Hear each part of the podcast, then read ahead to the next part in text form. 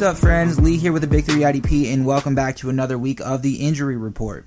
Thankful to have another week of football and another opportunity to research and analyze some injuries with you guys. Just an absolutely wild week two we had with injuries. I don't know if I've ever seen anything like that with so many people going down. I wanted to give a heartfelt shout out to the 49ers who were just absolutely crushed in week two with injuries. Reports out of San Francisco say they'll be putting out their JV team this weekend. All jokes aside, it seemed like every single game I watched was stopped every other play with somebody going down. Whole lot of injuries to talk about, so we'll jump into it here. Kicking it off on the offensive side of the ball, new players added to the IR. First off, we've got running back Christian McCaffrey added to the IR with a high ankle sprain. He'll be out four to six weeks. That's the good news. He won't be out all season. Next up, Giants running back Saquon Barkley out for the year with a torn ACL. A lot of you guys are familiar with what an ACL is, but I just want to jump into it a little bit more here just to give you guys a little bit more context, a little bit more information. So a ligament connects bone to bone, whereas a tendon connects muscle to bone. So your ACL is the main stabilizing ligament in your knee, which connects your thigh bone, which is your femur, to your shin bone, which is your tibia. It's not able to heal itself after an injury like most ligaments are just because it doesn't have an actual blood supply going to it. So if your ACL is torn, unless it's a like a mild, mild, mild sprain, chances are you're going to need surgery and that surgery is going to be a reconstruction. So they can't just straight up repair ACLs at this point. They actually have to go in, take out your whole ACL, and put in a cadaver um, ligament there. So non athletes can live their life without an ACL. You can walk with it. The pain will subside after a while. You're, it's going to be a little less stable. But if you're a pro athlete, it is absolutely vital. A little bit of a counterpart here. Colts wide receiver Parris Campbell found himself on the IR with a sprained MCL. So your MCL runs along the inner edge of your knee, and its primary job is to re- prevent hyperextension inward. It also functions to further stabilize the knee and actually help it rotate. So it's medial, which means it's more into the center of your body. It will actually heal on its own eventually, unlike the ACL we just touched on with, with Saquon there. Courtland Sutton Wide receiver for the Broncos, now on the IR with also a torn ACL. He'll be out for the season. Sterling Shepard, a little bit of a surprising addition. Wide receiver for the Giants, he's on IR with some turf toe. And then a fun little addition here Josh Lambo, kicker for the Jaguars, found himself on the IR as well. We'll flip it over to the defensive side of the ball here. So 49ers defensive ends Nick Bosa and Solomon Thomas both out for the season with an ACL tear. Anthony Barr, linebacker for the Vikings, also found himself on the IR with a torn pec. He'll be out for the season. Lastly, here, Colts safety Malik Hooker. He tore his ACL, found himself on the IR. He'll be done for the season. Now, in week one, when we went over Marlon Mack's injury with his Achilles, I think I just told you guys that it was he was done for the year. Achilles tear is awful, but we'll jump into why that's actually so. So your Achilles is one of the largest tendons in your body that connects your calf to your heel. So like we talked about, tendon connects muscle to bone there. It controls a ton of critical movements like bursts, jumping, explosions, pivots, cuts, and it also provides elasticity and recoil along with shock absorbance in your foot. It takes a beating, and if it's ruptured, anything athletic is basically disabled. This really is one of the most devastating injuries for athletes just because that tendon does hold a lot of weight. It is critical in movement. It's going to require surgery 100% of the time, and rehab after surgery takes about 10 to 12 months. And even then, you're not going to get back to 100% usually until the year after that surgery is complete. Moving on to players who were ruled out for week three here Michael Thomas, Saints wide receiver. He'll be out again with that ankle injury. It's possible he comes back next week. Look for the reports, but I wouldn't hold your breath. Tight end for the 49ers, George Kittle, will be out with a slightly sprained MCL and a bone bruise that he's dealing with. Possible he comes back next week as well, so just keep an eye on the reports there. AJ Brown, Titans wide receiver, out again this week with a knee bone bruise. I would look to week four. Reports are looking like he'll come back for week four. Christian Kirk's going to be out this week for the Cards with a groin injury, looking like he'll come back next week. Raheem Mostert out this week for the 49ers. He's got an MCL sprain. Shanahan has optimism that it's not going to be an extended injury, but definitely keep an eye out on that one as he'll be out this week. Tevin Coleman's going to be looking at some IR time, I assume. He's got a knee injury. He'll be out this week, likely extend that into next week and the following weeks. Zach Moss, Bills running back out this week with a toe injury. It's likely he'll be back next week. Drew Lock, quarterback, out with a shoulder injury. Reports are that he'll be out likely two to six weeks, but the good news is they haven't put him on the IR, so it'll likely be less than or equal to about three weeks there. Raiders wide out Henry Ruggs out this week with a knee injury after being a bit unproductive last week with that same injury. Look for him to be back week four. Cam Akers, running back for the Rams, is going to be out with the rib injury that knocked him out of the game last week versus the Eagles on that first drive there. James White this week, he'll be out running back for the Patriots for personal reasons. Prayers up to James White and his family there. Jets wide receivers Breshad Perriman and Jamison Crowder were both ruled out this week. Perriman has an ankle injury while Crowder is still dealing with that hamstring that kept him out in week two. Look for their return week four, but definitely keep an eye on Crowder as he has that hamstring injury.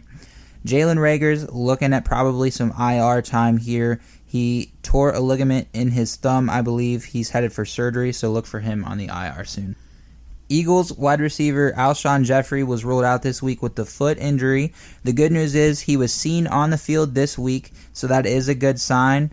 There's a possibility he returns next week, but I would look towards week five even so, if he does come back, I probably wouldn't start him then just because you have no clue what's going to be going on there. And he likes to come into games and get hurt and leave them immediately. Lastly, we got a couple quarterbacks here. The handsome one, Jimmy G, out of the 49ers, is going to be out this week with what was reported as a high ankle sprain. We talked about a high ankle sprain and why it's pretty bad last week. Shanahan reported that it's not that bad. We'll see. Normally, if you rush out a high ankle sprain, it leads to further damaging, further tears. So we'll see about Jimmy G here. And then Tyrod Taylor, quarterback for the Chargers, is going to be out this week, out indefinitely with a lung injury.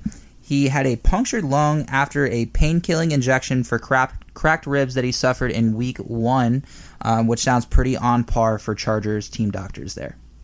Looking at the defensive side of the ball here for players that were ruled out, there's not a whole lot going on just because the defensive players that we already touched on that got hurt in week two were already put on the IR, so we already hit on them a little bit. But safety for the Falcons, Ricardo Allen will be out this week with an elbow injury. His return could be likely week four. Geno Atkins again will be out this week for the Bengals. Look for his return week four. Nick Kwiatkowski, linebacker for the Raiders, will be out this week for a pectoral injury. His possible return will be week four. Dre Greenlaw, linebacker for the 49ers, will be out, as well as Dee Ford, who is a defensive end for the 49ers. They both will be out. Greenlaw's dealing with a little quad injury, and Dee Ford still has that back neck injury going on. Their return could possibly be week four. And then lastly, Olivier Vernon, defensive end for the Browns, will be out with an abdomen injury. Look for his return possibly next. Only a few players listed as doubtful heading into the weekend. Wide receiver for the Packers, Davante Adams, with a hamstring injury, was listed as doubtful. I don't see him playing this week. There was reports from LaFleur saying, quote, he's probably doubtful, unquote. They wanted to give him the weekend to see how he feels, but I doubt he plays this week. Phillip Lindsay, running back for the Broncos, again doubtful with the toe injury. Good news is he wasn't put on the IR, so they're likely looking at a return next week or the week after. We'll flip it over to defense here. Defensive end for the Chargers, Melvin Ingram, doubtful with a knee injury. He had some time off this week, but the injury actually worsened throughout the week, so I doubt he plays. Look for next week. And his teammate, linebacker Nick Vigil, was doubtful with a groin injury. He didn't practice all week, so the Chargers will likely be without him this weekend. Now we'll look into some players that were questionable. We'll start off with a big one. Julio Jones, wide receiver for the Falcons, listed as questionable with a hamstring. Bad news is he's a game time decision. Good news is he's an early Sunday game. I have one golden rule, and that is don't start anyone if they say they're not 100%. Julio Jones has come out and said that he's not going to be 100% if he plays. But I also have the other golden rule of start Julio Jones if he plays. So I'm going to be starting Julio if he plays. If he doesn't play, I'll have to pivot. But we'll get in a little bit here. He didn't practice all week, but he's been known to do that. Reports are that he's in the game plan. He knows his body well enough to tell if he'll be able to go. So if he's in there, you're probably going to have to start him. I believe he plays this week. He's been known to tough some injuries out. Even if he's not 100%, I'm going to have to start him there. Next up, Josh Jacobs and Darren Waller were reported questionable for the Raiders here. They didn't practice Wednesday or Thursday, but they did practice limited on Friday. Good news is it was reported to be a load maintenance thing, so look for Jacobs and Waller to be out there tomorrow. Kenny Golladay, wide receiver for the Lions, listed as questionable with that same hamstring that kept him out week one and week two he got some practice in this week for the first time since week one. He was limited yesterday, but he is expected to play this weekend. He's come out and said he's not 100% going into week three, but if you can pivot, I would pivot. Look for a possible snap count. My advice would be to hold off, see what happens if he does play, but if you do need him, he will be available. Jerry Jeudy, wide receiver for the Broncos, questionable with the rib injury. He was a full practice participant yesterday, so he should be good to go. Chiefs wide receiver Sammy Watkins questionable with a neck injury and possible concussion. He was limited yesterday, but the bad news is he's a Monday night game, so I would pivot just to be safe. And finally, questionable for offense, Patriots wide receivers N'Keal Harry and Julian Edelman. N'Keal questionable with the ankle, which is different than the shoulder injury he had last week. Julian Edelman on there with that knee again. Both of them are expected to play. Reports seem like they're load maintenance things, same thing as last week after a hard fought Seahawks game, so I would expect them to play. We'll jump over to the defensive side of the ball here. We'll start off with Bills linebackers Tremaine Edmunds and Matt Milano, both questionable. Edmunds still dealing with the shoulder injury, and Matt Milano dealing with the hamstring injury. Good news Matt Milano practiced full yesterday while Tremaine practiced limited. Both of them should be available tomorrow. Falcons defensive end Dante Fowler did not practice Wednesday or Thursday, but he was limited yesterday. They give him a pretty good chance to suit up, but I would have a backup ready just in case he doesn't go. Next up, the king of the injury report, Khalil Mack on there again with the knee injury. He lives on the injury report, but he'll be good to go for tomorrow. Some good news here. Mack Wilson, linebacker for the Browns, found himself questionable after being out week one and week two with the knee injury he sustained from camp. He was limited yesterday, but even if he does play, I wouldn't start him just to see how things go. He'll likely have a pitch count. Cowboys defensive end Demarcus Lawrence found himself as questionable with a knee injury and personal reasons. He did just have a Demarcus Lawrence, defensive end for the Cowboys, found himself as questionable with a knee injury and the birth of his new baby girl. So congratulations, D Law there. He missed Wednesday, Thursday. I think he plays even though he only saw 37% of the snaps last week, so be cautious and have a backup ready regardless. Shooting over to Kenny Clark for the Packers, questionable with a groin injury. Clark was limited yesterday, reported to be a game time decision, but I believe he'll be out there. Fletcher Cox, questionable for the Eagles with an abdomen oblique injury. He didn't practice Wednesday or Thursday, but he was limited yesterday. Reports say he's a game time decision, but my guess is that he plays. The Eagles are 0 2. The Bengals are going to be coming in trying to establish the run game with Mixon, so he'll likely be needed. So look for look for Fletcher to be out on the field tomorrow. We'll end our questionable list with the DE tandem out of New Orleans. Trey Hendrickson and Marcus Davenport, both questionable Trey Hendrickson is dealing with a groin injury while Marcus Davenport is still dealing with that elbow. Reports are that Marcus Davenport is setting himself up for return. He was limited Thursday and Friday, but I think he'll go. Hendrickson was limited yesterday. Not too much to report on him, but it is looking like he will play tomorrow. Look for actually a pretty good rotation between the both of them. Hendrickson has looked pretty good in Davenport's absence, so I imagine they'll utilize both of them.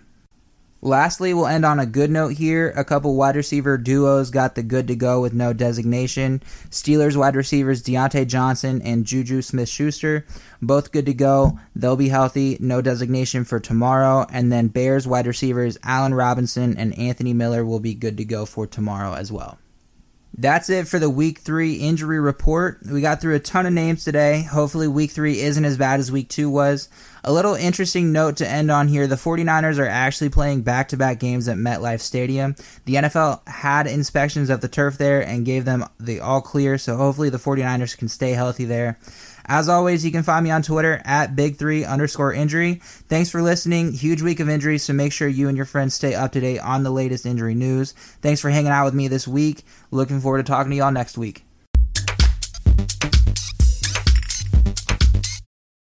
It's only a kick, a jump, a block. It's only a serve. It's only a tackle, a run. It's only for the fans. After all, it's only pressure. You got this. Adidas.